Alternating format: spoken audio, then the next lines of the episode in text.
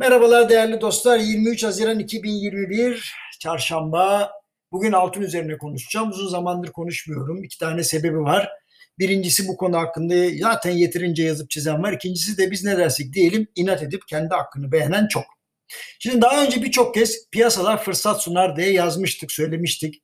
Mesela buna kızan çok oluyor. Halbuki 2018'de gramı 250 liradan 200 liraya indiğinde son bir yılda ise 540 liradan 400 liraya gerilediğinde bu önermemi kanıtlamıştı altın. Ancak yükselirken almayı marifet sananlar fiyatı düşünce nedense hiç değerlendirmiyor. Bunun en önemli sebebi finansal okur yazarlık eksikliği.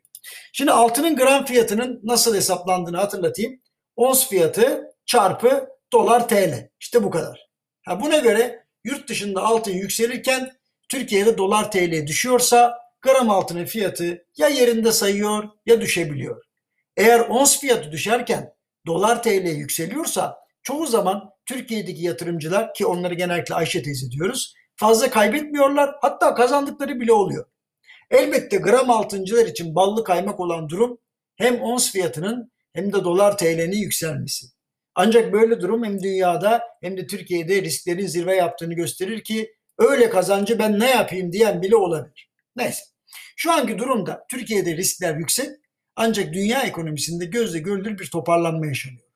Doların değerlenmeye başlaması da altının üzerinde baskı oluşturuyor. Türkiye'de dolar TL'nin yüksek seyretmesine rağmen gram altının ons fiyatına bağlı olarak 540 liralık zevdeden 500 lira gibi daha düşük bir seviyeye gerilemesine şahitlik ediyoruz. Demek ki piyasalar her zaman fırsat sunuyor. Tabii siz yine kızabilirsiniz ben böyle söyledim diye. Şimdi benden tavsiye teknik analiz uzmanlarının uyardığı seviyelere göre işlem yapın ve tek bir fiyat seviyesinden alım satım yapmayın. Geçen yıl Kasım'da 540 liradan dönen altının bu yıl Şubat ayında 400 liranın altına düşündüğünü hatırlayın. Yani 540 lira nereye, 400 lira nereye? Demek ki düşüyor.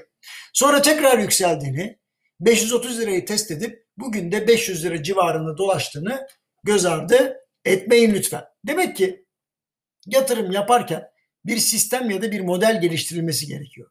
Sabırlı olmak ve anlık değişimlere göre fikir değiştirmemek. Bundan da önemlisi vedalaşmak gerektiği zaman vedalaşmak, hedef alış fiyatına geldiğinde de tereddüt etmemek gerekiyor. Biz bunların tamamını tecrübe ediyoruz.